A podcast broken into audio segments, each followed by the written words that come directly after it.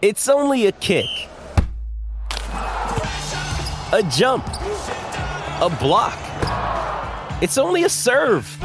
It's only a tackle, a run. It's only for the fans. After all, it's only pressure. You got this. Adidas.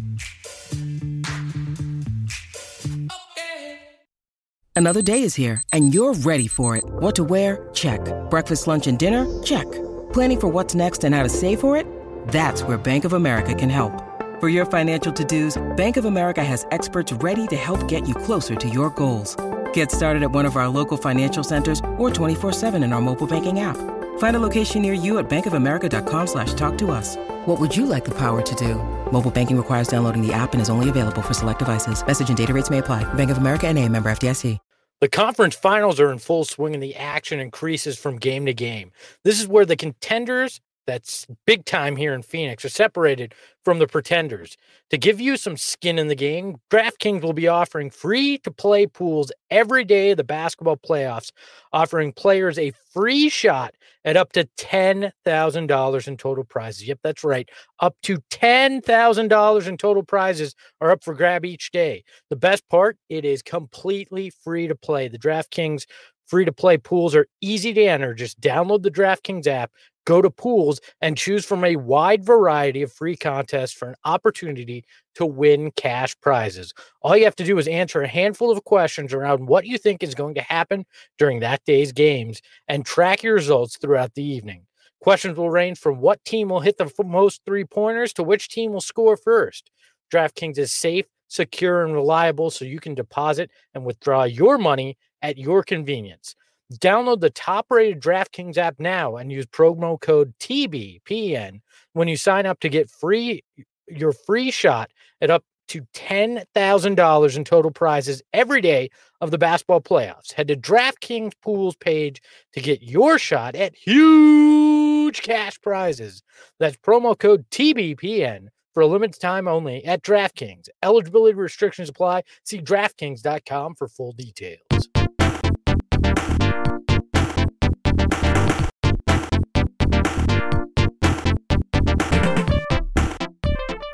Everyone, Tim Kitzrow here, the voice of NBA Jam and NFL Blitz. Welcome to the Solar Panel. Tonight's matchup, Espo versus the Silver Fox versus Carmel Thunder. Ooh, Boomshakalaka. Ahoy, ahoy! Hello and welcome everybody into another edition of the Solar Panel. Whether you're watching us live on Facebook, YouTube, Twitter, uh, VHS cassette, uh, rabbit ears on your TV, where, wherever you are, or wherever you're listening to us on the podcast, we appreciate you, the Flaming Ballers, more than you know. I am your host, Greg Esposito. Ahoy, hoy. Joining me, as always, is the Silver Fox. He is a man, a myth, and a legend. He is a Dave King. Dave, how are you? I'm doing good. How are you? I, I've listened to Vince Murata so much uh, doing PA announcing over the last few weeks that now I I I, I feel like I have now to give we're it a little really bit going to extra. talk like that. That's right. And now the Carmel Thunder from down under, Saul Bookman. Saul, how are you? Good. Uh, I don't have anything clever to say this morning, so uh, carry on. Little known fact: I actually did PA announcing down in Tucson at the U of A. So it's not the first time I've ever had to uh, For sound what sport? like that. For what sport? Uh, for women's uh, soccer, uh, I did softball and I did baseball. huh? Look at that. Jody Ayler's understudy, actually. Small world. I uh, yeah, just random Look facts this morning. Now you're not, not that out of your anybody's here. Not that anybody's here for uh, random facts about Espo. That it would be the worst hour in podcast history. And to prevent us from having the worst hour in podcast history, Uh-huh. we have brought in a very special guest this morning. She's been on the show before, and we love her for it because she's uh, willing to come back again. It is Gina Mizell from Suns.com. Gina, good morning from Milwaukee. How are you? Hello, welcome to my wonderful hotel room. There's like a casual mirror over Hey, here.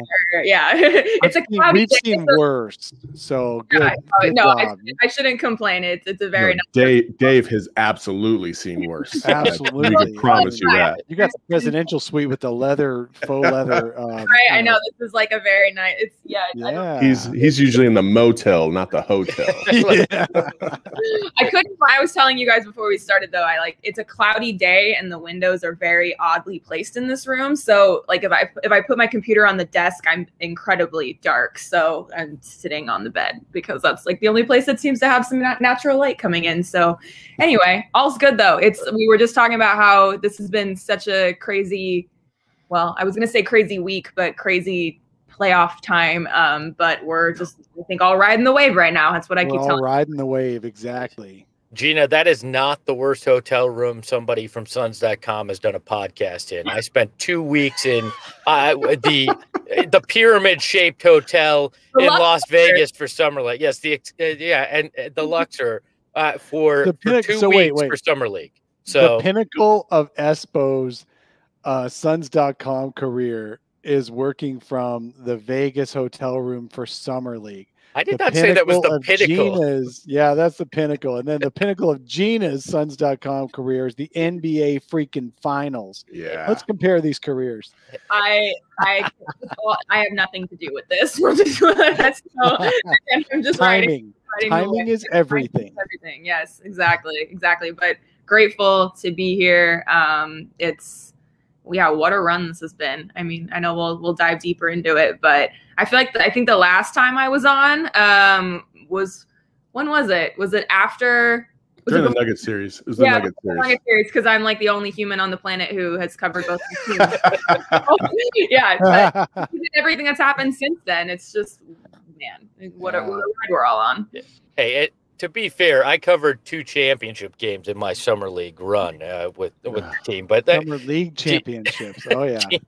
Gina, when Remember, uh, when I'm you- sorry, Espo. Sorry, Espo. Remember when the Summer League championship team was like, we were actually sitting there thinking, this core could win an NBA championship or could be a playoff. Well, No, team it depends on which it depends on which year you're talking about, Dave. If you're talking about the 2018 Summer League team, then maybe. I never thought that, Dave. So, I did. I convinced myself. so, so Gina, you mentioned how crazy this ride has been since we since we last talked to you. What has has stood out to you most in, in the Western Conference Finals and through the first two games in the NBA Finals? Uh, what what has just stuck out to you so far? Yeah, a lot of things. I think, and this sounds like a cliche answer, but the fact that it is seemingly it, it can be it can come at you from so many different ways when you just look at the the caliber of this team, whether it's you know what, what Chris Paul did in game six of the Western Conference Finals was just it was insane. Like I, I kept I kept talking to people like in that break between the finals started, and I was like, I don't think I fully processed that the Suns are in the finals. But when I was watching Chris Paul do what he did in game six, like that very much slapped me. And I was like, I am witnessing one of the greatest individual playoff Wow. performances in recent history just because of not just what he was doing on the floor, but what it meant to his career. And that was just to be to be in the building for that was just like one of those moments that you're like, I feel genuinely lucky and grateful that I got to watch this. And, and then in the finals, it's just been again, whether it's DeAndre Ayton and the performance he put up, again, Chris Paul in his second half, book what he did in game two, Mikal Bridges and his great performance. It's like it's again, it's just it's coming from somewhere different every single time.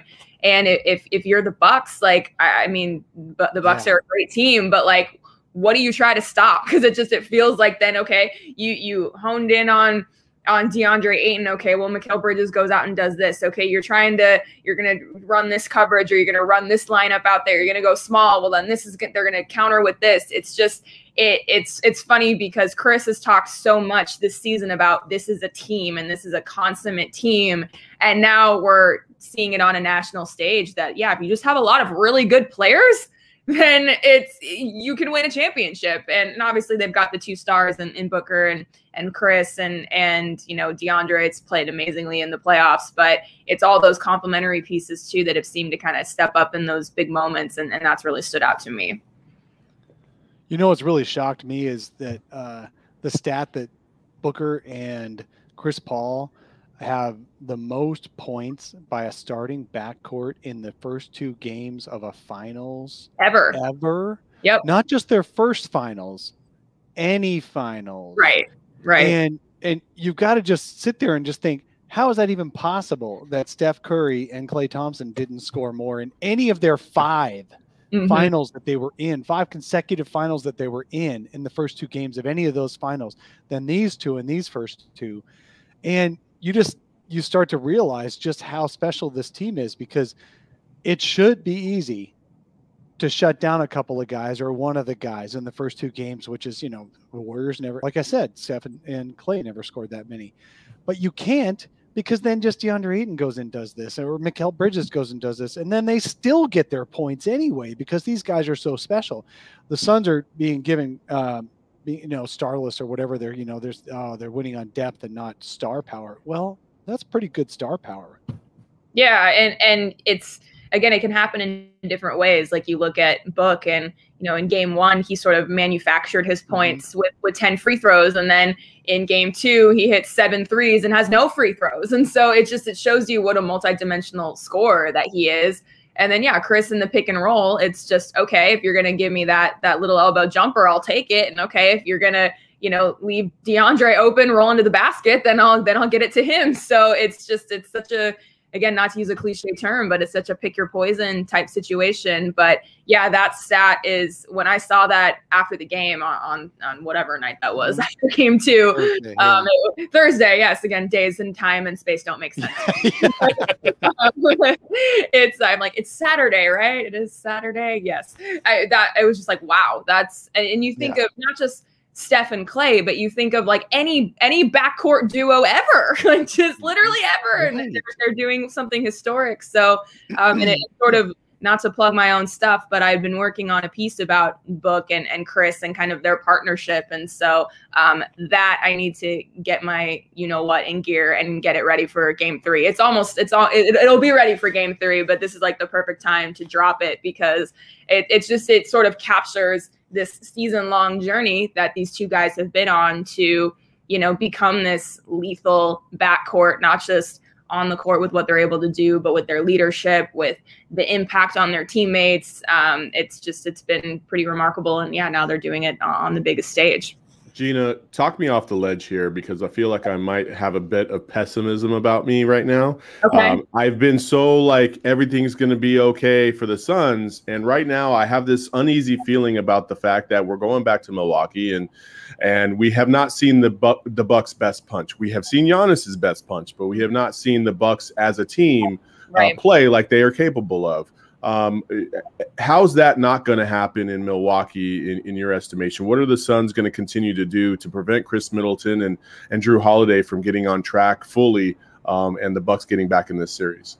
Yeah, well, I mean, again, you just got to try to limit things. I think if you're the Suns, which, yeah, do I think Khris Middleton and Jrue Holiday are going to shoot as terribly as they have in game one and two? No, I would think that would eventually level out. But do I think DeAndre Ayton's going to be totally invisible for the mo- uh, except for those last few minutes again? No, I don't think. Like you, you look at some stats from game two, and you're like, okay, one of these or a couple of these have to have to break. Whether it's the Suns probably aren't going to shoot 20 for 40 from three again.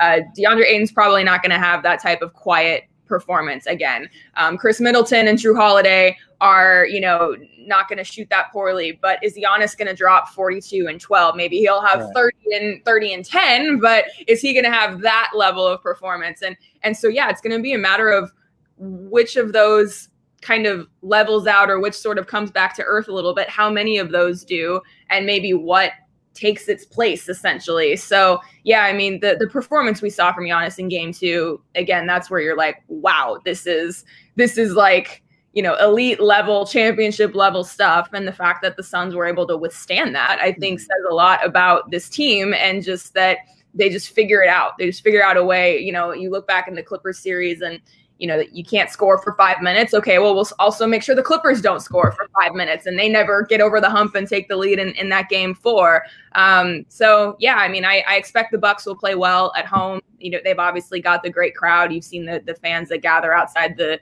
arena every night and i'm sure it'll be a great energy inside the building. And I mean, they, they're already going to be in kind of a desperation mode, right? Because you go down 3-0 in the finals, and and I, I think you feel pretty good if you're the Suns about your chances. So I expect the the Bucks to come out desperate. yeah, I mean they're uh, they're going to come out they're going to come out really desperate tomorrow, and so um, the Suns have seen that throughout the playoffs, especially I feel like in Game Five against the Clippers. So um, you would hope that they wouldn't be caught, you know, flat-footed or caught with a you know a lack of energy coming out of the gate, especially with all that's on the line. But um, yeah, I, I'm I'm interested to see how this looks. But again, the, the whole saying is that the series doesn't start until the, the road team wins a game. So if you even just come over here and split, you got to feel good about coming back for which for is five. which is the dumbest uh, scenario ever. Like if the Suns win Game Three, the series didn't start; it's just about over. you know what I mean? Like, right. yeah but yeah so i mean again obviously it would be wonderful to sweep the series if you're the suns but um the bucks are really good and so every fans i would say pump the brakes a little bit if if the bucks happen to win tomorrow it's not the end of the world but it's it's like what you said saul it's a matter of like looking at what unfolds during the game and, and what that could potentially mean. I i would say my my biggest concern or the, I think the biggest thing to watch with the Suns moving forward is just now with with Torrey Craig's situation a little uncertain. Just what does that front court continue to look like? Behind Ayton with with Dario out, with Craig potentially out tomorrow or at least hobbled, you know, not 100%, just like where do they try to go to to fill those minutes when DeAndre's on the bench. So that could potentially be something worth monitoring as well. But, you know, the Bucks have injuries too and guys that won't play in this series. So that's sort of where I, where I stand there. Yeah, when when you look at what uh, Coach Budenholzer has done from the Bucks perspective defensively in Game One and Game Two, do you think he has any real adjustments left? I mean, he's tried multiple different things. things. Yeah. Is, is this just simply the Suns' offense is too potent? There's too many options where they can score, uh, and that he's going to have to stick to one of the things he's doing and hope that the Suns uh, have missteps rather than uh, them really stopping uh, stopping the Suns' offense. Yeah, and you have just seen them attack in so many different ways, whether it's Ayton, whether it's the three point shot, whether it's the mid range. Well, you know, it's it is kind of one of those weapons where so many defenses in the league these days, it's designed to stop the rim and to stop the three point shot. And so when you leave the mid range, Chris Paul and Devin Booker are just going like this, right? They're like, yes, okay, you know, fine, give, give us those pull ups all day, every day. But I mean, yeah, it's like do you do you try to leave those threes open and and and trust or or believe that okay, well the Suns surely aren't going to make 23s again. Well, what if they do? Eh, Or what if you know? Then if maybe those don't, don't fall, can they go to another avenue? So yeah, it's when, when this offense is rolling the way that it is. I mean, that possession at the end of the first half when the ball, I think it was nine or ten passes, like that's this offense at its best and that's when it's really clicking and when it's really rolling and you saw guys pass up good shots to get a great shot and and that's that's a situation where it, it is tough to stop and and sometimes you just don't make shots and so that that certainly could be a situation that mm-hmm. happens for the Suns at some point in this series where just you don't get enough shots to fall but they're creating and they're generating a lot of really good looks and so it, I think that just that is what makes this offense so tough to stop. And the Bucks defense is no slouch. I mean, they've been the best defense in the playoffs up until mm-hmm. this point. And so the fact that they're doing this against a Bucks defense and a Bucks defense that didn't have Giannis for a couple of games, um, you know, that's that's what I think has maybe been the most impressive thing uh, about what they've done so far in the finals. I'm actually excited about what you said about how the how the Bucks can make some adjustments to win a game there because, man, if the, the Suns have to win the finals on their home court, they just have to. I'm sick of them winning away from Phoenix. They Right. got to clinch with twenty thousand screaming, delirious fans, and have that trophy celebration right on their home court. Jae Crowder and the whole team break out in salsa dancing as they're getting that trophy. That whole thing has got to be on the home court. So please, please, please, Suns, split split the series, and then come back and win in Game Five. Split the split the Bucks games and come back and win in Game Five. No, I know you guys are worried about karma. I get it, but my karma is them winning on the road. That's bad karma. They got to win at home. I don't Yeah. care if they win on Mars; they just win. That's all that matters, mm. right?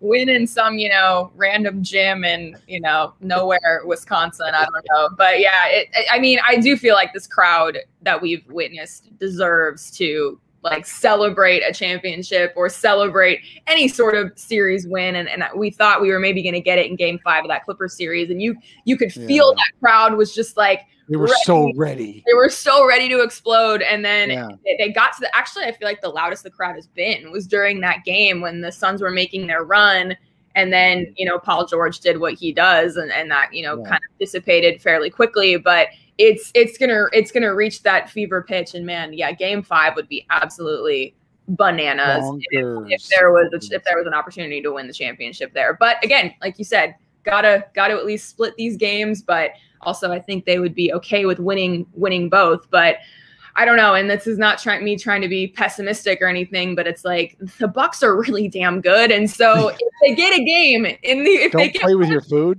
Yeah.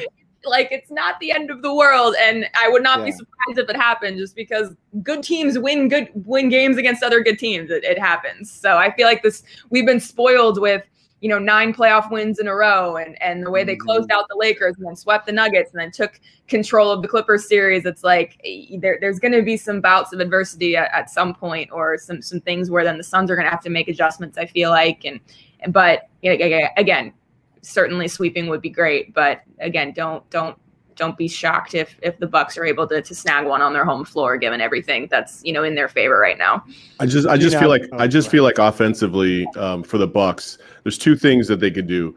They could play uh, Brook Lopez more. Um, I, I do feel like he's more of a threat on offense than anybody else that they're pulling into the game to try and match up with the Suns. Even though he's a defensive liability from the mid range, uh, I understand that, but I don't know when he's playing 11 minutes in a game. I think okay, well. You, you need to play Brook Lopez a little bit more. The other thing is, and somebody pointed out in the chat, uh, Ralph Hamsden did, uh, Jrue Holiday. I don't know what Coach Bud is thinking, but uh, him picking up full court and attacking the basket as hard as he did in game two, I just feel like it wore him out. Um, and he wasn't as efficient as he could be. And so those are the two adjustments if I was the Bucks that I would make and say, hey, Hey, Saul, I'm pump the brakes sorry. a little bit. Are you talking about what are you are you saying play Brook more? He's been playing 30 minutes a game. I thought he played like just under 20 the other night. Uh, 28. But what you what I think probably what you mean is he needs to be a bigger presence offensively, right? He was so Yes. good in 5 and 6 of the last series against Atlanta when Giannis was out. It was almost unstoppable and he used to be a 20 point scorer. He used to be a multi-time all-star offensive player and he convert he morphed himself into a defensive and three-point uh, specialist kind of guy over the years. But yeah, no, you're right. The the worry here would be that Brook Lopez figures out how to, or the Mike Budenholzer figures out how to get Brook Lopez offensively involved. Yeah, playing playing random basketball isn't going to get it done there, coach. Yeah, yeah, yeah, yeah. heard that clip or not, but that was I'll take that. I just had to ask about the minutes thing because he has been playing minutes. He just doesn't do anything when he's out there. yeah. You guys have a question for Gina, or you guys? No, I that was, do, that was that was my observation. Sorry. Okay. Well, Gina, I have a I have a question for you, Gina. Since uh, I don't want you to just have to You sit here and listen to these two no you yahoos guys are fine It- Amazon's. He's one of us now, Espo. Jeez. Uh, so you you grew up in this town. Uh, you know, I've I've told the story about uh, you know Al McCoy being a big influence on me getting in this business. I I know Al uh, holds a special place for you as well. What do you think uh, it, it would mean to see him get that title for for you, but and also for Al as well? Yeah, well, I mean, you talk about somebody who's been uh, is is anyone you know you can th- you can think of a few radio voices or broadcasters or people in his position who are you know as connected to their team or or some what's the word I'm looking for? You know synonymous that's the word. Synonymous with their organization you know he's he's in the category of of Vince, of Vince Scully or Chick Hearn or, or people like that. And so even uh, you know when you watch those if if, fans watching if if you've been to a game you know the intro video it's always starts with him like talking about the last game or the last series or whatever and you just hear his velvety buttery voice and it's just like this is like all is right in the world and Alan McCoy is talking about the Suns in the finals or or winning game one or or you know beating this team or, or whatnot. And so yeah with with everything that he has seen especially you know kind of going through the last decade and and you know not the best basketball and and sort of sticking around and and wanting to to still do this and still be fulfilled by the work um to he, it would be the ultimate reward for for him and for a lot of you know longtime employees who have who have stuck through a lot of good and a lot of not so good in, in the past decade. So yeah, no, I, I've shared the story a few times that you know growing up here, uh, one of my first when I was on my high school newspaper staff.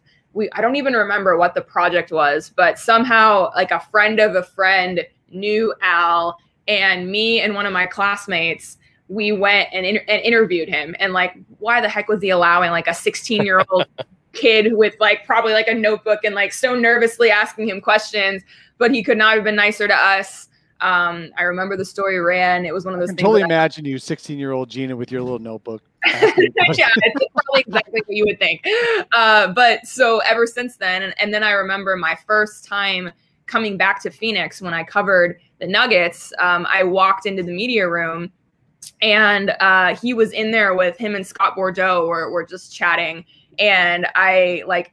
Wor- I guess like worked up the courage, which now seems so silly because mm-hmm. now Al and I know each other pretty well. It's like I worked up the courage to like go say hi, and before i could even like mention anything to him um he was talking about how he like would you know you would read the clips every day from you know the the team that was the opponent that was coming in. And so he had like said that he had read whatever story i'd written in the denver post that day or the day before. And like that was just like what? It was the like that's just those are like those moments where you're like what is my life right now? So and now al and i anytime we see each other it's like it's like we're old pals, which is just really crazy. So to um to kind of to have that relationship, like again, that's why that's part of why this is so special for me too, is just because this is I mean, like like all of us, like this is like Phoenix is is my my place. My family's there watching Mhm. watching my family and friends and people. Like the other day i'm getting off topic. I'm getting on a tangent but before game one i was walking to our media seats and i was coming through the tunnel and coming up the stairs was like a brother and sister that like i went to high school with that i seriously have not seen in like probably 10 or 15 years. And we just had that moment like oh my gosh. And that's not going to happen to me anywhere else that i've lived in my career because I didn't live there for long enough. I don't didn't have childhood friends there. I, you know, I had friends that I made, um, you know, while I was living there, but you just you don't have that same connection. So all of that to say, uh, yeah, this is pretty cool for me personally, um, but most importantly for somebody like an Al McCoy who is just iconic and has waited 28 years to call a finals series again and has never called a championship. Um, Right. You know, I know it's been under the kind of different circumstances with the restrictions with COVID and all that stuff that's sort of created this. It's not the the most ideal atmosphere to be covering a team, but um, it would be pretty awesome. It'd be very very cool. I mean, that's that's the one thing about all this that that I think has been so inspirational is that the Valley has kind of rekindled its love um, for Yeah. sports in general. You know, what I mean, like we all have a passion for for the, a the, the local. though, so. It, it has always been a sports town for sure, but you know, when when teams are not good, it's more of the opposing team's sports town and a mix of everything as opposed to just one team. And with this Suns team, this run. It is all Suns. It is all Suns. All Everywhere you go all is all time. Suns. I think I saw maybe five total jerseys uh, from the opposing team the other night when we went to the game. Um, it- Yeah. it's just it's all Suns, and everybody's bringing back those memories from '93 and you know the seven seconds or less. And the Suns are the original franchise. This is what this this city was really built on. And it, that, that's what's so you know warming to the heart is to see everybody kind of come together and rehash like all the great moments of Suns history, and we're sharing one as we speak. Right. And What's wild for me is just how fast this is happening. You know, like uh, the '80s team, like the the Tom Chambers team, they kind of built toward it. Yeah, they they did pretty well for a year. Then they did really well, and then they rode it all the way through Charles Barkley, and people had time to build up. This is happening so fast. So, Gina, I've got a question for you. Um, you've been around, obviously. You're uh, like you said, you grew up here. um, and I know none of us can really speak to the 70s teams or anything like that. We're not quite that old. Um, but do we, where, do you think, where do you think this team ranks talent wise compared to the 93 team, compared to the Steve Nash teams, compared to even maybe if you think um, the Tom Chambers KJ teams were better than 93, which is hard to debate, but just in case, you know, where do you think this team ranks?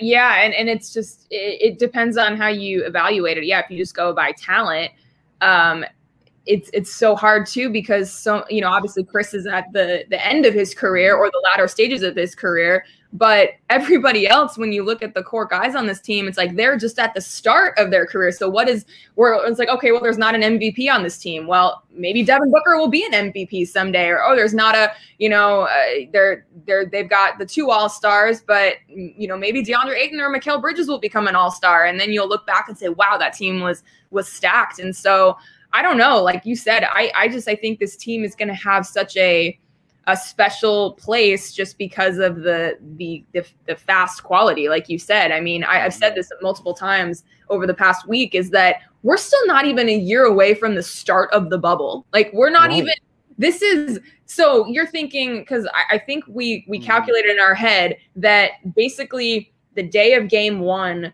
was either the day that the team left for Orlando or like shortly after, or like the, the team was in Orlando practicing and quarantining right now, this time a year ago. They hadn't even played a game.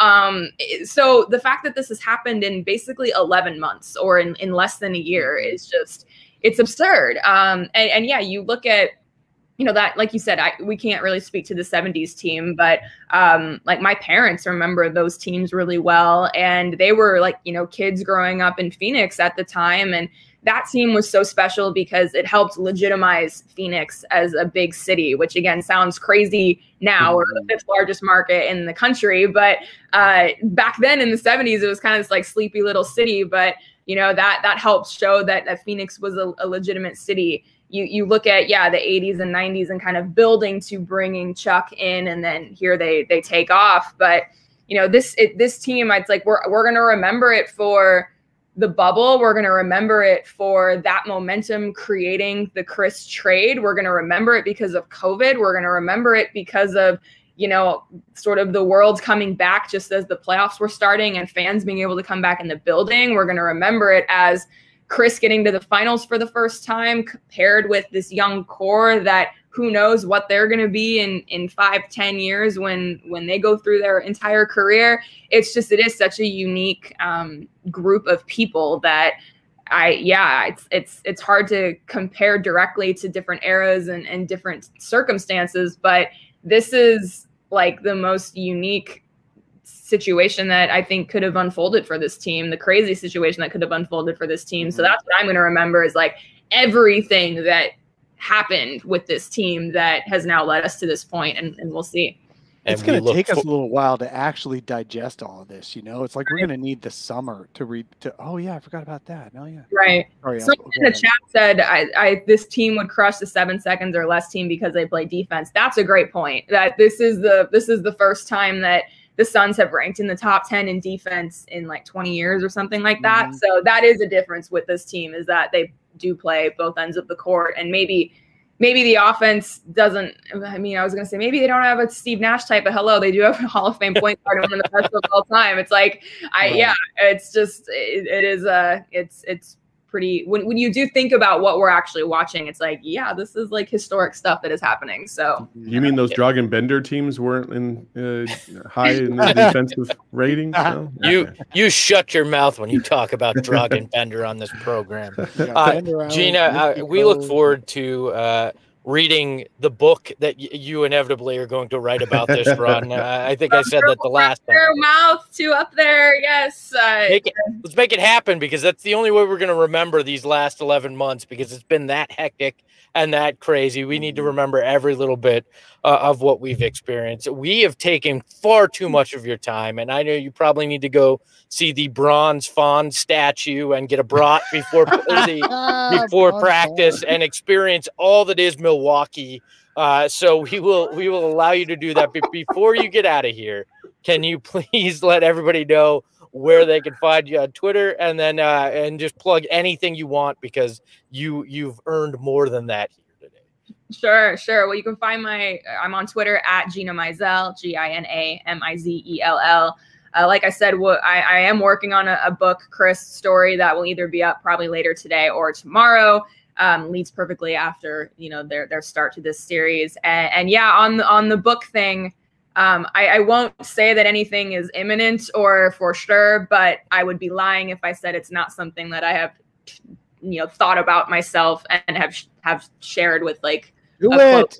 for people. I, I would love to do it. Let's put it that Do way. I don't do even it, do dude. it. don't even know how that works. Like I need to talk to some friends who have written books and like I don't know how that works, but I would I would love to do it. Well, so I'm putting it out to the universe right now that I would love to do it. I think that would be a really cool way to to kind of commemorate commemorate and capture what this whole year has been like. So And Well, so- Al, so- writes, Al writes the forward. I There think you that's go. the, Oh, oh the- my gosh, yes, you're putting great ideas in my head. So Well, yes, That's I've that's what got Espo does. That's what Espo does. I've got a million great ideas and no talent to execute on it, so I share it with others. there you Is go. the, is the way to do it. Gina, thank you so much. Enjoy your time in Milwaukee and do us a favor and bring Mr. Larry back with you uh, when That'd you come great. home.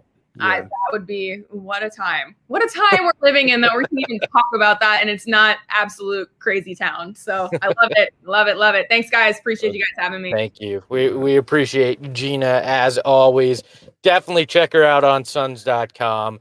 Uh, follow her on Twitter, one of my favorite follows. And, and gentlemen, I think not a better guest to have on because she brings that same perspective of having been in this town and understanding what this means uh, to to the valley and, and to all of us. So always a pleasure to talk to her. Let's shift gears and talk about game one and game two. I know we've done some post game shows, but I want to hear what were your impressions from the first few games of the NBA Finals. Dave, let's start with you. What are your biggest takeaways?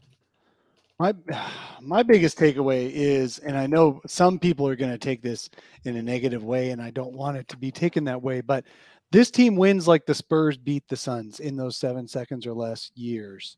Um, this team wins in so many different ways. They play defense. They uh, somebody put out a stat that the Bucks should have won the game the other night because they took better quality shots. I don't know, but they missed more and the Suns made more. It's like the Suns figure out how to win. In game one, they won without making their threes, and it was the Bucks who made all the threes, and the Suns won by 13. In game two, the Suns made all the threes, the Bucks did not make all the threes, and the Bucks dominated in the paint, and the Suns still won by 10. So my big takeaways are if I'm the Bucks, I'm like, what the hell is going to work? And the only thing that's going to work is work is the Suns really not being 100% there and the Bucks being 100% there like the Clippers in game 5. That's the kind of game the Suns will lose in this round. I don't see the Suns losing in it when they're really playing hard and focused. That's my big takeaway. That's all. Oh man, there's so many. Uh, but the the two I kind of lean lean on are how how good the Suns are. Point blank. I think we need to lead with that. The Suns, the Suns are the reason why the, the Bucks are down 2-0. It's not because the Bucks are playing poorly, it's because the Suns are making them play poorly. I will say that. Um, I just I just think overall execution wise, it's it's dude, it's not it's apples to oranges the way the Suns are executing on their end of the floor, the way they're, you know, every it's I don't know about you guys, but I'm almost 99.99% confident that after every timeout, after a Bucks run, Monty's going to draw something up where they're going to get a great opportunity for a bucket, and it comes at a clutch time, and it's and it and it, and, and it's always happened. I, I can't even think of a of a timeout where they didn't execute coming out. Um, and they just they just have that knack for always, always, always, just like the Spurs that you mentioned there, Dave.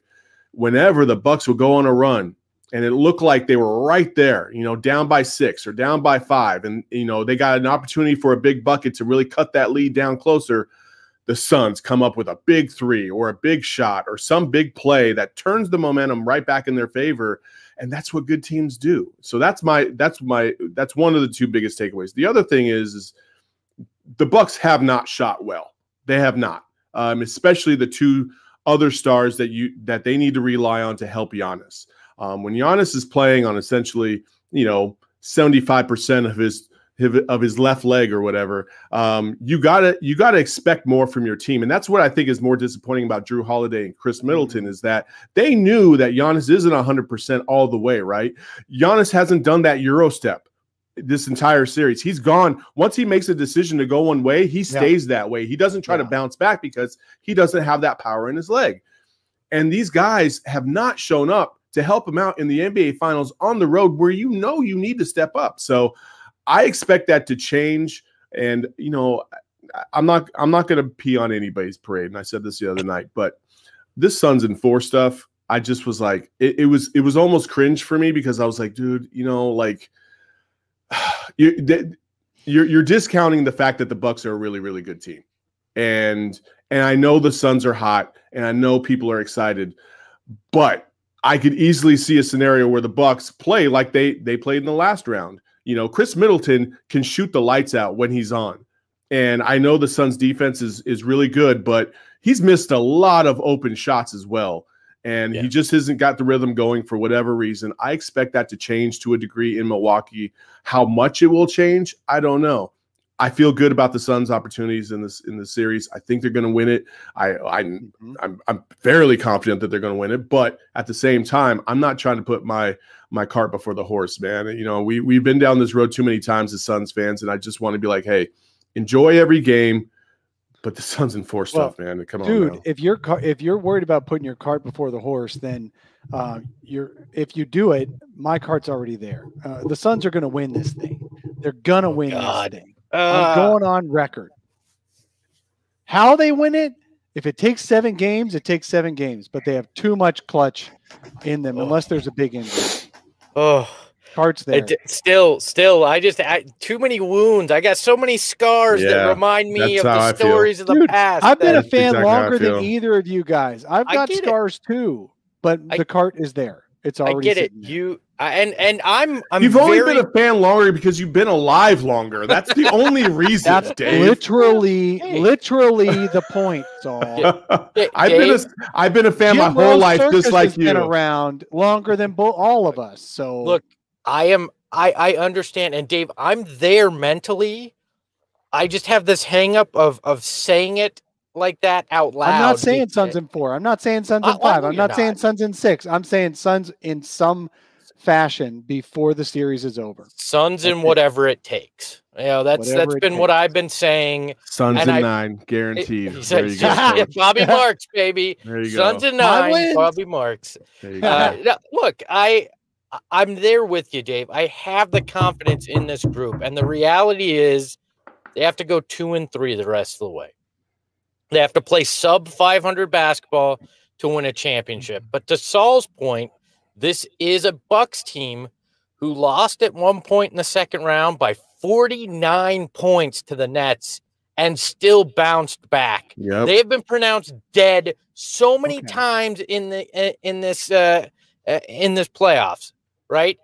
Uh, they have uh, and they've been grazed. They have not. Nobody has had the kill shot on the on these Bucks, right? I'm going to turn the page a little bit, man. I'm going to turn the story a little bit. The Bucks beat the Nets in seven games when all they had was Kevin Durant and a bunch of role players, and that frankly, um, uh, Joe Harris played like a guy named Joe Harris, and that was really sad. you know, it's this is sad. true. This is true. The, yeah. the Nets did not show up. Kevin Durant tried to carry those guys, and they still only beat the Nets because Kevin Durant wears a shoe one size too big for his foot. Yeah. Okay. That's the That's only true. reason they beat the Nets. So the Bucks beat an injured team. If the Suns are going to get crap for beating injured teams, the Bucks should get crap for beating 100%. injured teams. And the Bucks did not do it anywhere near as convincingly as the Suns did. The Suns swept, not swept, sorry. The Suns beat these other teams handily. Nobody could say that these teams were robbed in the series. They're they're trying to compl- claim injury. The Bucks barely beat these teams. They, they beat the Hawks. They had a shadow Trae Young.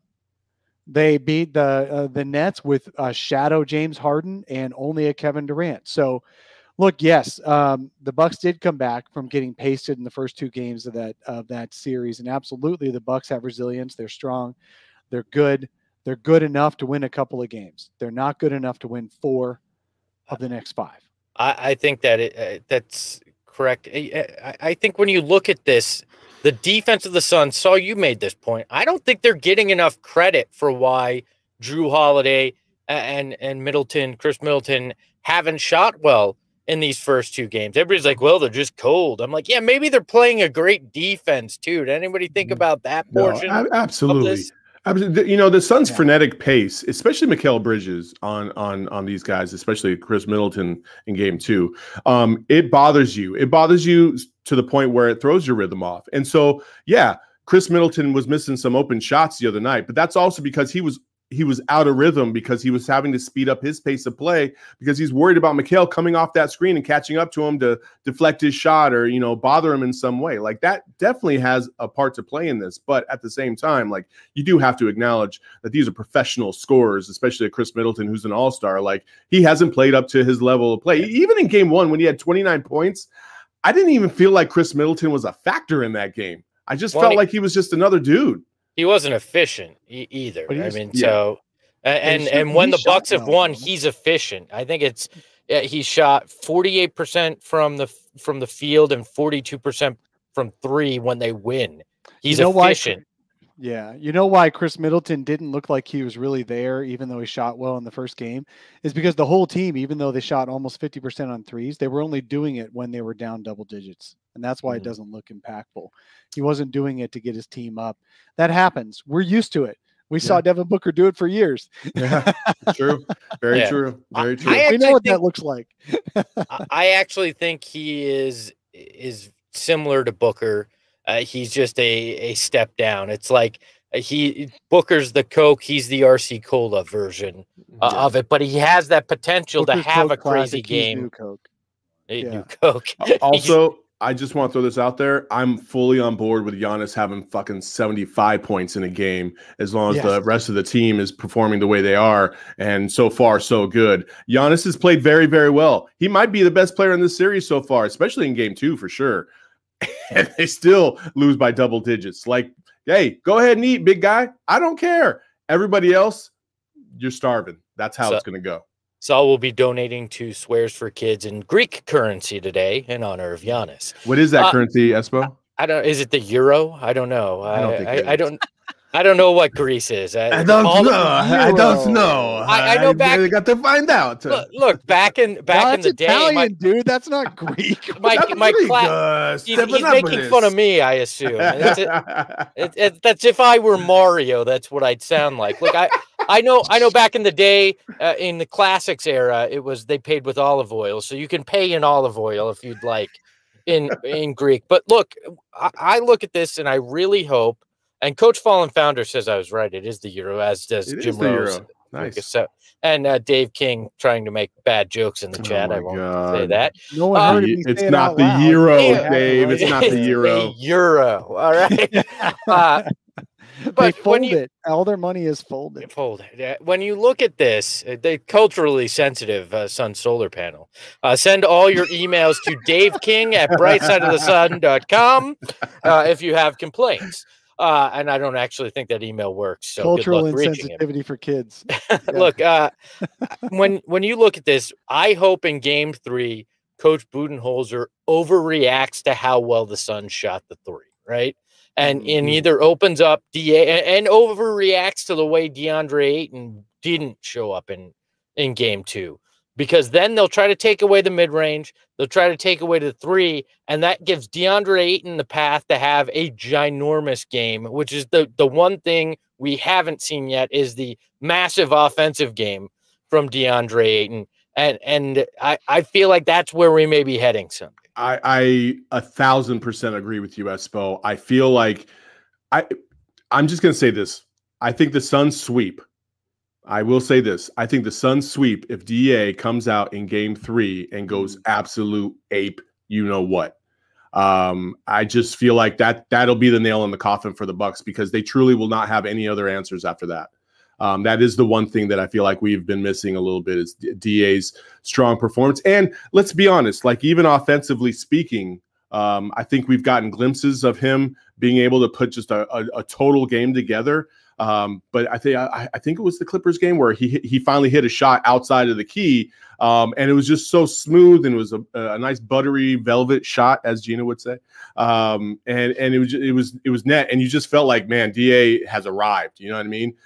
I'm I'm waiting for that game again. I want that game again from DA. I think it's there. I want to see it, and I think it could happen. Um, and if it happens in Game Three, see you in Milwaukee. You can go eat all the cheese you want. But look, I I think that Monty Williams set him up to have that game in game two. We all saw that DA uh, got in his head. He got a few shots blocked, things weren't going his way. And he got down on himself. uh, And we haven't seen that in a while. And Monty Williams uh, came through in such a big way to lift him up. And luckily, ABC and ESPN were there to actually catch the audio. This, this is the deal. One, you're getting back in transition. You don't have Giannis find a man and be a guard. Two, look at me. You set a high level for yourself. That's why you're down. That's great. Now go reach that level. Okay? And you can reach it with force. Doesn't have to be stats all the time. Go dominate the game with force. Okay? Because you set a high level for yourself. Go dominate the game with force. Let's go. Go dominate the game with force. Go. That Devin has be legendary tattooed on him. DeAndre needs go dominate the game with force. He needs to remember that. Monty Yeah, Williams in the that moment. after domination. So domination, that's what he's he's got. Yeah, I mean, uh, you're right. And and this is that right there is why Monty Williams is my coach of the year. That's why Monty Williams is a motivator of men. That's what the Milwaukee Bucks don't seem to have on the other side. And that's no disrespect to Mike Budenholzer. It's just that's not the kind of coach he is. That's the kind of coach Monty is. And it's the kind of coach this team needs. And in particular, DeAndre Ayton needs. And when I heard that, because we were all at the game, so none of us, I, I don't believe, saw that live on the broadcast. But when I got home and I saw that, that that was where I went, okay, game three, in all likelihood, is going to be DeAndre Ayton's game because Mhm. how could you not be motivated to come out and dominate uh, after after hearing that from your coach and knowing that the world just saw it as well? Well, I think there's a couple things to this, right? You got Monty, and then also, you know, you saw the clip after the game of uh, Da hugging his baby, you know, playing with his baby after the game, and I just think those two things, right? Um, you know, it, it makes you grow as a man, right? It makes you grow as a man, and it makes you uh, kind of compartmentalize what's really important versus what's not really important. And he was playing, he wasn't playing up to his own standard, as Monty said. I just love the way that Monty approached that he could have been like, "Hey, suck it up," you know, or whatever. You know, I, we had Quentin Richardson on uh, yesterday on, on a Valley Sports Show, and Quentin made a great point. He was like, "Listen, there's a many, there's a lot of different ways to go about this, and you can chew a guy out, or you can say, "Hey, suck it up." But Monty has this uncanny way of being able to identify with you as as a person, as a person, and say, "Hey, man, I care about you, and this is the standard." And this is the standard that you've set, not that I've set, not that Chris has set, not that Devin set. It's that you've set, and you're disappointed, and that's okay. It's it's it's okay to acknowledge that you feel bad about this, but at the same time, I need you to get past it to a degree to where you can elevate your level of play because the game's not over, and there's still plenty of time left for you to be able to bounce back. And that's exactly what Da did right after that. In that fourth quarter, he was great. He was great in that fourth quarter, played very well defensively, had a huge block. And I, just, you know, when I see Monty do that, it just it's like, man, it, it, it stirs like an emotion inside of you. Like, man, I love this guy. I love this guy. And he's the perfect coach at the perfect time for this team. I've said that a million times. It's just, it was beautiful to watch that. And and he straddled that line of both calling him out and motivating him, which is that it's such a thin razor blade to kind of uh, tap dance on if you're a coach. Because he was he basically said, "You are not living up to the potential you set for yourself, but that doesn't mean you can't still." And and I just I love that. I'm a sucker for a good motivational speech or quote, a- and Monty Williams continually comes up with those where I'm like, if Monty Williams wanted to record like 30 of those and I woke up to one of them every day, Yep. every month, I Yep. would be, I'd pay Yep. good Dominate top dollar for force. that. Yep. Exactly. No, what's great about Monty is that is that they're impromptu. They're you know that that motivational speech he did at the end of the bubble, saying we've got to you know set you know, be in control of our own destiny going forward. Mhm. Um, this one here to uh, Da, those are those are impromptu. He hasn't practiced those. He didn't script them. You know, he just did them, and that's what makes him so great. I, I'm not a big fan of those canned motivational speeches. The speakers who practice those presentations all over the world. Um, I like guys like Monty who just Yeah. they make a huge difference, give you goosebumps just off the top of their head. They just didn't even plan for it. That was awesome. Well, gentlemen, Dave, Dave, wait, hold on, Dave. Do you have something for us? I do. Please. Ooh, Maybe. Dave, stat me. Mm, not a Oh, Saturday morning without that. Yes, baby. Who just grunted? Every That was Saturday me. morning. That was Espo. I don't want to know why you grunted, but okay. So Devin Booker right now has 490 points in his first playoff series ever. He's only 31 points or His first 32 points playoffs. away. First playoffs ever. Yeah, first Because if he had 490 points in his first playoff series ever, I'd be like, holy crap. Especially when it was averaging only Holy six crap. games. 89 Let me points a tell you why it's holy crap. Even when his first playoffs period, is that he's the only guy. He's 32 points away from scoring more points than any player in NBA history in their first playoff run. Yeah, it's Oh, okay. insane. That's crazy. Their in their first first play- playoff run, more points than any player in NBA history. Think He's and only think 32 about that. points away. He could break that in Sunday's game. Who, who's the one that owns the record? Is that Yes. Lou Alcindor? Nope. It's Rick underhand, Barry, isn't it? underhand uh, free throws, right? Oh, Rick that Barry. Rick Wow. Barry. That's Yeah, I mean- Julius Erving has 518. Uh, Rick Barry has 521. Devin Booker now has 490. I So mean, all he needs is 32 points. list. That is insane. But we've always said he's built for this. He's We've built always said he's for built for this. this. I don't know. Not everybody believed he was built for this, but I did, and I argued for it even months ago on one of these shows. But anyway, That's why we, set the us, you and I, we have always said this. In the four and a half years we've done this program, we have always said that Devin Booker is built for this. Yes. Saul's only been here for the good times. We remember the dark days. No, but we uh, again, I, I, you know, I'm gonna go. I'm always gonna go back to this. Like, I don't know. I don't know. I don't know if the pressure is going to be too much for somebody or not. That's why I said I always wanted to see what it was like in, in the playoffs. And I know. after Game One against the Lakers, I was like, oh, okay, okay, You just Oh. abstained. Is ready. what you did. You didn't. You Yeah. didn't decline. You just abstained. That's fine. yeah. I'm not the Same Suns. reason I'm you're not. not the- putting the card not- in front. My card's already there. I'm not the Suns and four guy. I'm not. I'm not that guy. I'm not that guy. Uh, Not that guy. I'm glad well, he because was right, by the way. That's why he's a legend. uh, look, Oh look, legend. Here we he, go. he assaulted somebody. Let's not. Yeah, Again, yeah. He assault, he's a legend because he punched somebody and then drunkenly said when they already had a three-game lead that they were going to win in four. It's not like he predicted it before on, the series. you guys know full well he's going to be on the cover of Gina's book. Oh know full well. No, no, there's no. not a chance in the world that's gonna happen. Dave, he'll be on the cover of your book. But I, Dave, I, I feel bad. be, actually. I feel bad kidding. because I've I- I've given Gina book ideas, but I have one for you too. I want your book to come from a different perspective.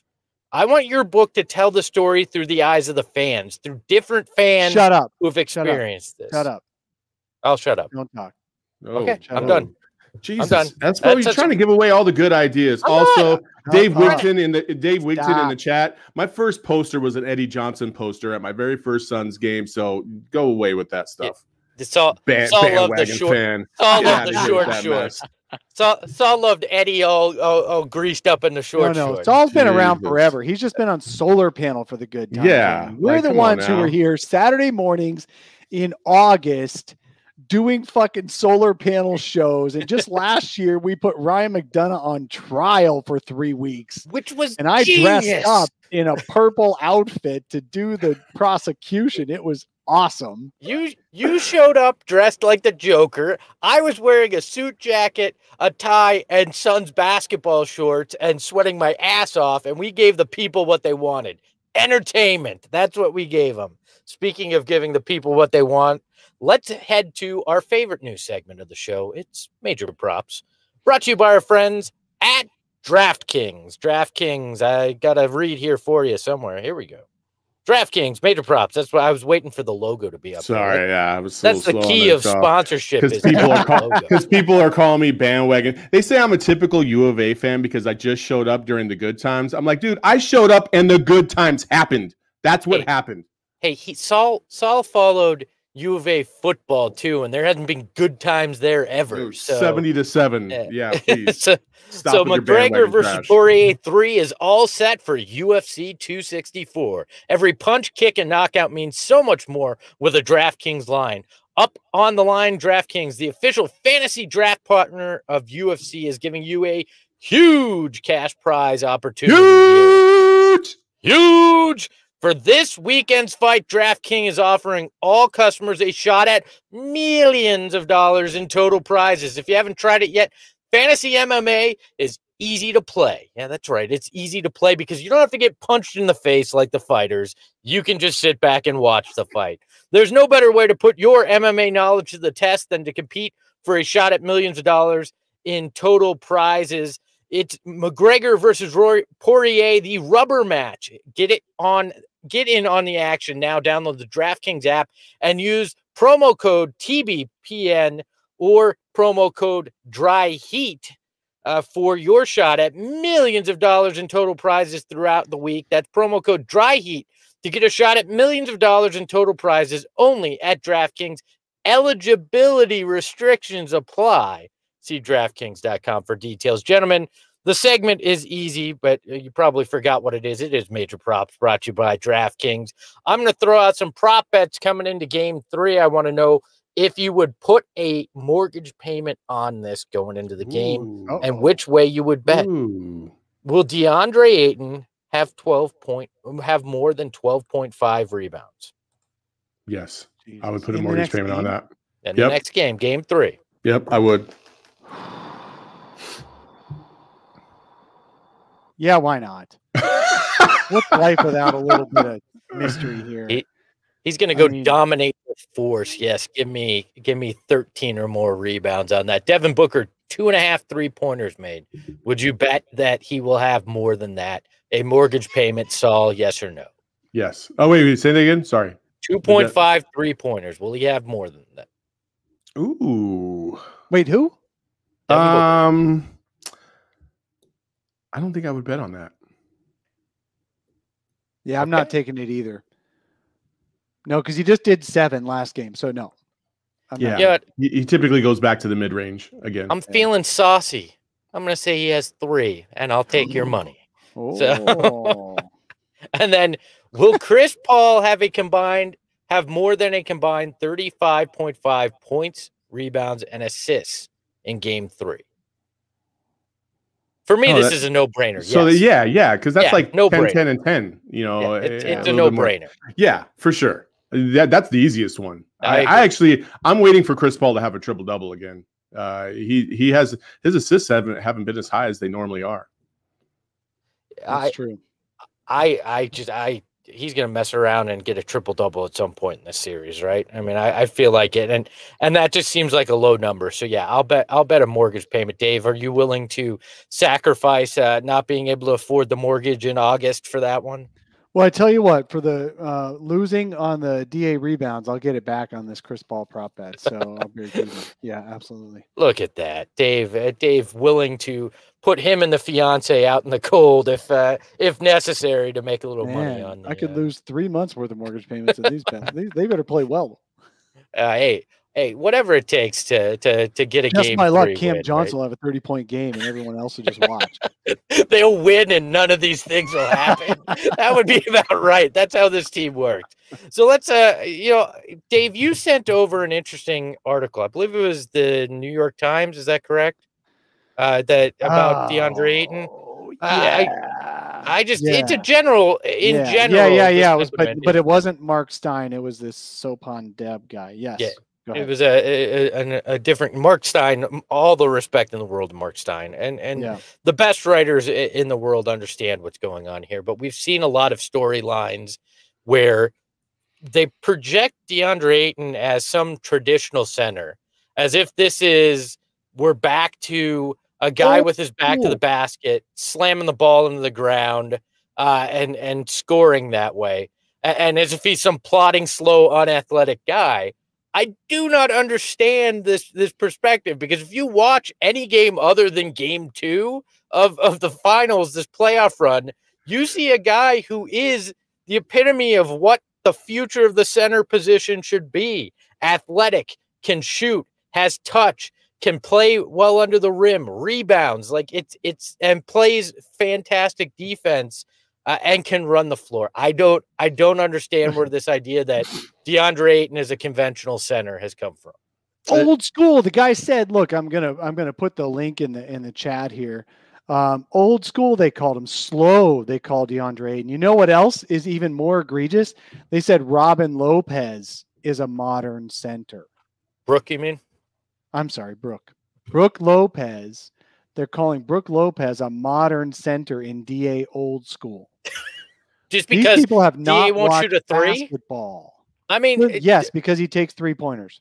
That's re- that's that's so lazy. That's just so lazy. It's That so lazy. like that's a that's basically an analytical position. That's all that is. It's Mhm. it's somebody saying, "Oh, well, Brook Lopez shoots three, so that that fits more into today's trends." Okay, but that doesn't mean that Da is a, is a traditional uh, center. The way he runs the floor is unlike a lot of other players in in the NBA at his position. David Robinson ran the floor like he does, right? But he's like one of the few. Shaq in his early days, sure but he's not a, a pound you in the paint kind of guy. He's not a guy that just commands the ball down low. He does his job and he does it very, very well. And he gives his team exactly what they need, which is not the traditional sense of what a big man used to be. The, the big man used to be the focal point. It used to be the focal point. It's not anymore. And DA's not a part of that. So that's No. why I would completely disagree with why he thinks this is a, a traditional center. No, it's not.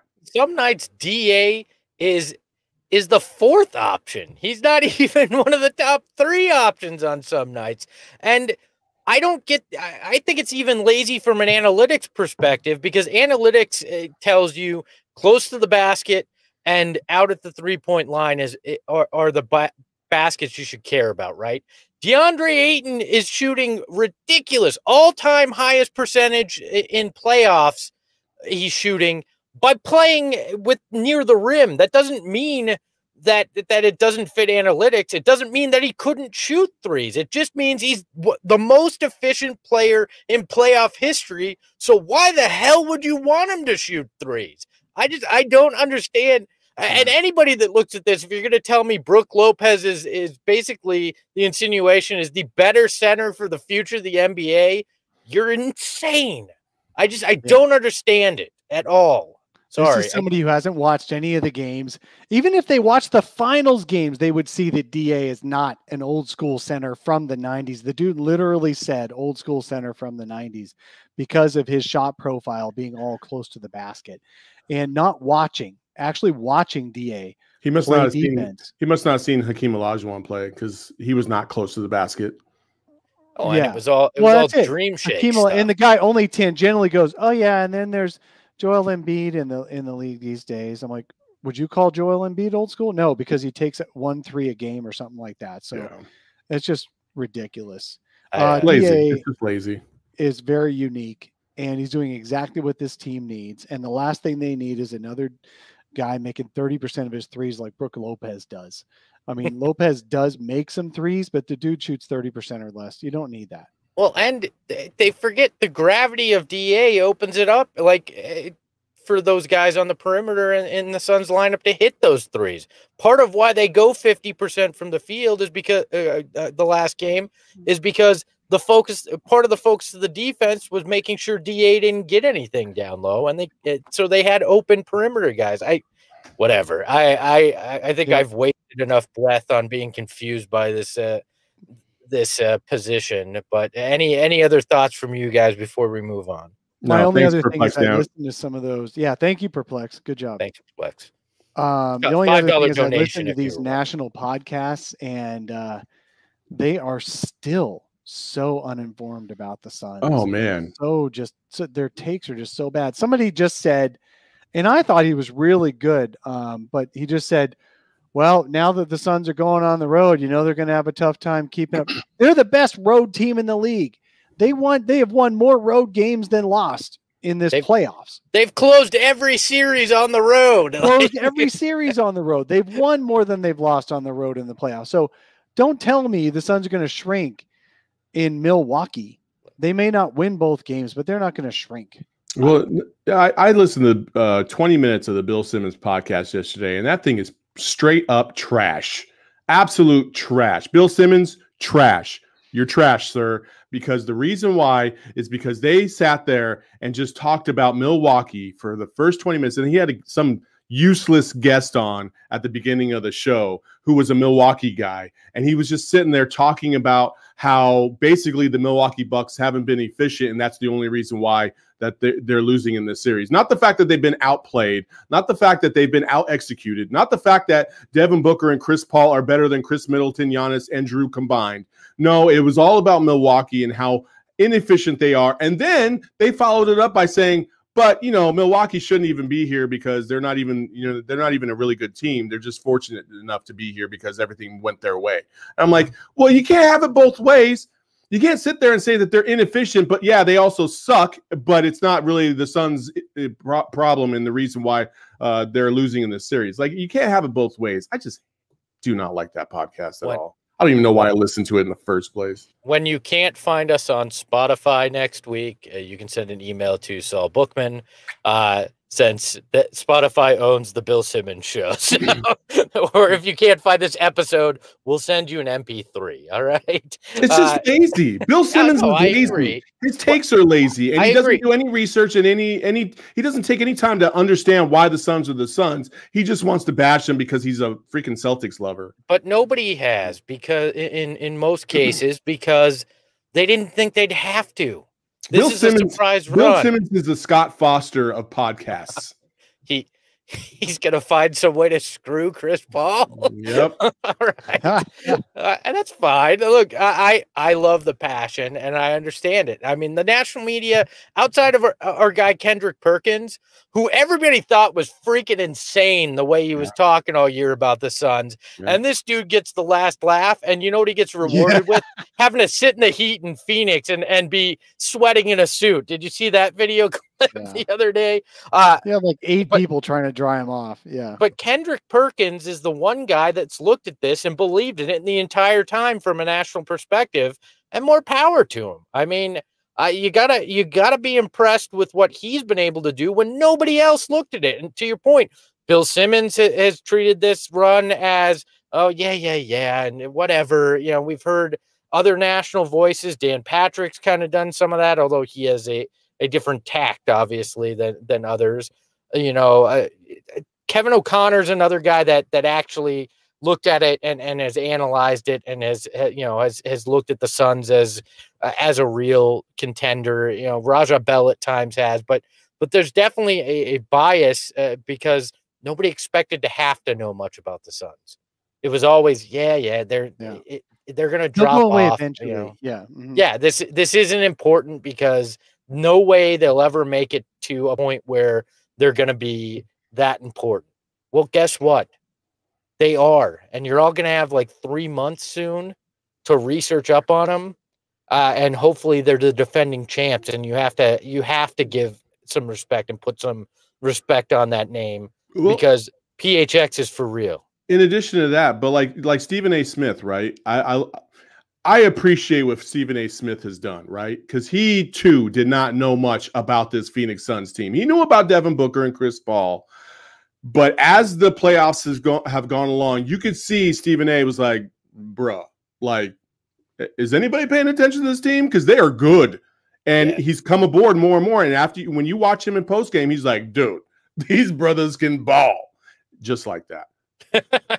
that is a pretty good impression. Look, also, uh, also, uh, obviously, our boy Bobby Marks ha- has seen this Mm-hmm. coming, and he's told us for for years, you know, that that he saw this team being good. Uh, you know, Mike Wilbon is also. There's a lot of. I don't want to paint with a wide brush because that's when it's it's Yeah. dangerous, and people do that to to Suns fans and and podcasters too. It's like, oh, you guys are just homers, or or you know, you get it the other way. Oh, you're all haters. I, I don't want to paint with a wide brush. There are very, very good professionals as well. Up, uh, Sideshow uh, dropped 20 bucks in. He's pre-purchasing uh, the book of genius and he's going to send it to Bill Simmons. Thank you. I, I an love that. autographed an autographed copy. We- That's right. We will do that. I, I love that. Uh, all right. Actually, let's- Dave Dave King, if you do write a book, you have to do that. You have to do that, and then as the forward, put a picture of yourself. Put a picture of yourself in the forward, giving Dave uh, Bill Simmons the middle finger. Okay. There you go. can you you've got there's so many people you have to have to send that to with uh with uh, that have said this isn't a sports town. Uh, there's just all sorts of people that that you'll be able I to got fired there's up. I got- I got fired up over that one. An autograph book uh, that says this wasn't a sports town. Absolutely, that Okay. person's getting one. Dave, we will promote the crap out of your book. Don't you worry. It'll we're Hey, going to no, no, I'm not four. saying anything. I'm not saying anything. I'm not putting shit out there. No, Look, Ooh, if- don't no- jinx it. Don't jinx it. d- no See, jinx I can jinx the Suns, but I ain't jinxing No myself. No jinx it. you can still write a book without them winning a championship if that were to ever happen. I'm writing. I'm going to write a book about all the craziness that has happened on this Yeah. show over four and a half and a There you half go. years. Game three coming up Oh, Sunday. that would be night. that would sell like three copies. Hey, I didn't say it was to him. sell it. It was just Saul I, wouldn't even buy it. I, yeah. I, I'd it- only be I'd only be the last page. So You'd be like, "Can I get that last chapter? I don't want any of that other crap that you guys did." Game three coming up Final on Sunday. Yeah. Uh, uh, Sunday. Let's uh let's take a look at it, preview it a bit. Uh, before I need some advice though. Tomorrow is my 12th anniversary with the misses. ooh, oh, ooh, How many Ooh. flowers do I have to get Ooh. to be in the clear when I spend two and a half hours watching a game listen, and then son. potentially post game with you clowns? Listen, son, it ain't a day, man. It's a weekend. It just turned into the weekend for you. It Oh, better start as soon- as soon, as hour and a soon as soon as we get off of this podcast. You that the whole next like 36 hours until tip is all about her. And I didn't mean tip as a pun, okay? Hey. Uh, oh, It hey. brings us to our Manscaped ad. Manscaped, if you have an anniversary this weekend and need to clean up the boys for whatever you may be doing, for the Mrs. Anniversary. And the Lawnmower 4.0. You can get that and get it for 20% off by using the code Flaming Ballers at checkout at manscaped.com. You get free shipping as well. It's 20% off and free shipping when you use the code Flaming Ballers for all your anniversary needs. Make sure that you're clean, trim, and looking good for your misses. Damn. I didn't actually set that up to do a Manscaped ad, but Saul, Uh, hey. Saul put it in there. Yeah, So, hey, uh, I'm like CP3 and you're like DA, baby. I just throw the you, you just finish it off. So so what you're saying and and actually i do have today planned as a as the man. beginning of the anniversary I, I feel like if i give 24 good hours of effort i'm all right to watch game three i feel like that's okay right I Yeah, mean, you you just give it 24 kill it. seconds. It's better than the 24 seconds Oh. of effort you usually give, right? well that- that's going to be oh. part of the evening after i use oh. manscaped ah. manscaped Wish. code flaming ballers 20% off gentlemen game three uh Perplexed. so- I don't know what spa. Are you in? Uh, are you in uh, Iowa? Send her to the- Uh, 20 send her to the spa all right for 20 bucks the that's going to be uh That's the tip. I may never see my wife again if I send her to her twenty dollars spa. I give her twenty four seconds. just, of just- effort. Hey, just take her, just take her to the mall and get her in one of those, you know, massage chairs. you know, just keep Honey, feeding it. Here's three hours worth of this massage chair. Enjoy. As Uh, people walk by. Per- Perplex Damage gave us twenty bucks for it. Anyways, let's Thank you so talk much, about game Perplex. I three. appreciate that. Yeah, thanks, Perplex. Yes, thank you guys. Uh, Game three, Sunday night. What are you guys expecting out of the game? And what adjustments, if any, do the Suns? We've talked about the Bucks a lot, but what adjustments, if any, do the Suns need to make to try to make this a 3-0 lead? Saul, you s- you go first. Um, ooh, okay, so I think the Bucks are going to come out and they're going to they're going to come out with their hair on fire, or at least try to. But I don't think it's any different than they did in Game Two. They came out with their hair on fire in Game Two as well, and they they got to a good start in Game Two. It just couldn't carry forward. Uh, and I think the same thing is going to be said in Game Three. The crowd is going to give them that extra little boost and that extra little lift to make that run last a little bit longer. But it's hard for me to expect outside of Khris Middleton and Jrue Holiday like really balling out. Um, it's hard for me to see a scenario where the Suns don't do the same thing, where they just kind of stay their pace and keep, you know, wearing Milwaukee down and then finally taking the lead. And if that should happen in this game, let's say the Bucks get up by more than 10 points, right? Um, eventually, when the Suns kind of keep poking you, poking you, poking you, it's going to decrease that lead. And and once they take that lead, I don't think they're looking back. Um, and if Yeah. that should happen in this game, I think that'll be it. Milwaukee, if they establish a double digit lead, they have to maintain that lead the entire time because if they give up that lead in any way, shape, or form, it's over. It's over. So that's what I would look for. Dave. Yeah. Uh, as far as game three, yeah, at all. I mean, I got to see the Suns' body language in the first quarter. If the body Yeah. language is is is focused and strong, it doesn't matter what the Bucks do. Uh, they could get a ten point lead. They can have, uh, or the Suns could lead from the tip. It doesn't. Whatever. It's about the Suns' body language. If the Suns are gonna play with effort and focus, they'll eventually win the game in game three. If they come out flat, we'll know it in the first quarter. I, I will say one more thing um, to kind of piggyback off of that point. Two guys that I'm watching for in game three specifically Abdel Nader and Frank Kaminsky. One of those two are going to have to step up in the absence of Torrey Craig if he should not play tomorrow. Um, and they're going to get some minutes. How they perform in those minutes um, could be very crucial. So I, I would look. I think Frank's going to get the nod. Uh, I don't know why. I just feel like he's going to get the nod, and I hope he plays better than he has Wisconsin. so far. Yeah, I Yeah, he's going back home. do- Yeah. dominate with force, but be smart about it. Uh, with I think that's the key for Ayton. If he tries too hard and gets in foul trouble, you've opened up the largest path for the Milwaukee Bucks to to try to get a victory. Uh, if if Torrey Craig can't play, or even if he's seventy percent uh, with that knee, so uh, that's uh, that's just when you look at it. That I, I he has to stay out of foul trouble, and, and he's done it very well in this playoffs. But he's going to be a key on both ends of the floor tomorrow. And, and Saul, you're right. Somebody's going to have to make up those minutes that you're not going to be able to uh, to play Torrey Craig if he's out. That obviously Sarge was was playing as well. Ayton has to take some of those. I think he's got to play more minutes the rest of the way to close us out. But then you're looking at Frank Kaminsky, Cam Johnson for me. Give Cam more minutes. Yeah. See what he can do. Mhm. For sure. Stretch him. He's been great. That's great. what I would do. I would do the Cam Johnson minutes rather than Frank minutes. Yeah, give me give me more Cam. And if he can't handle it for some reason, break glass in case of emergency, turn Kaminsky Cove into emergency shelter. Like if you have to do it.